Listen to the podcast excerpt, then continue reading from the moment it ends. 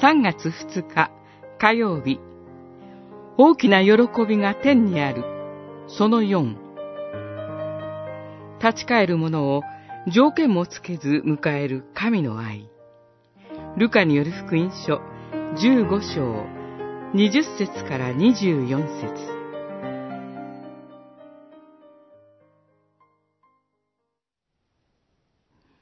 父親はしもべたちに言った。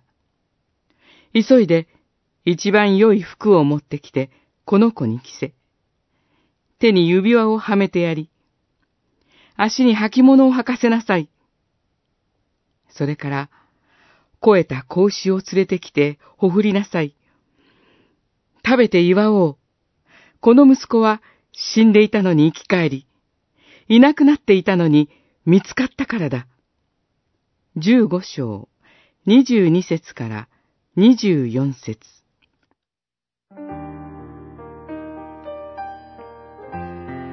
父を捨てて、家を出て行った弟息子が帰ってきました。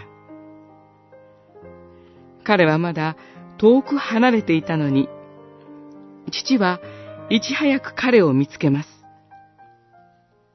父は、息子が離れてしまったその日から、私の愛する息子はいつ戻るのか、と心を痛めて、毎日外を見つめていたのではないでしょうか。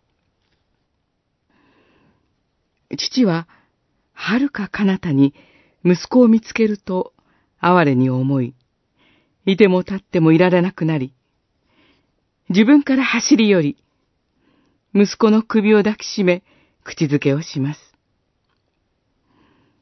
息子が謝罪の言葉を口にしようとしたとき、父はそれを遮るようにして、彼に一番良い服を着せさせ、手には自分の子供であるという印の指輪をはめさせ、足には自由人の印である履物を履かせ、盛大な祝宴を開きました。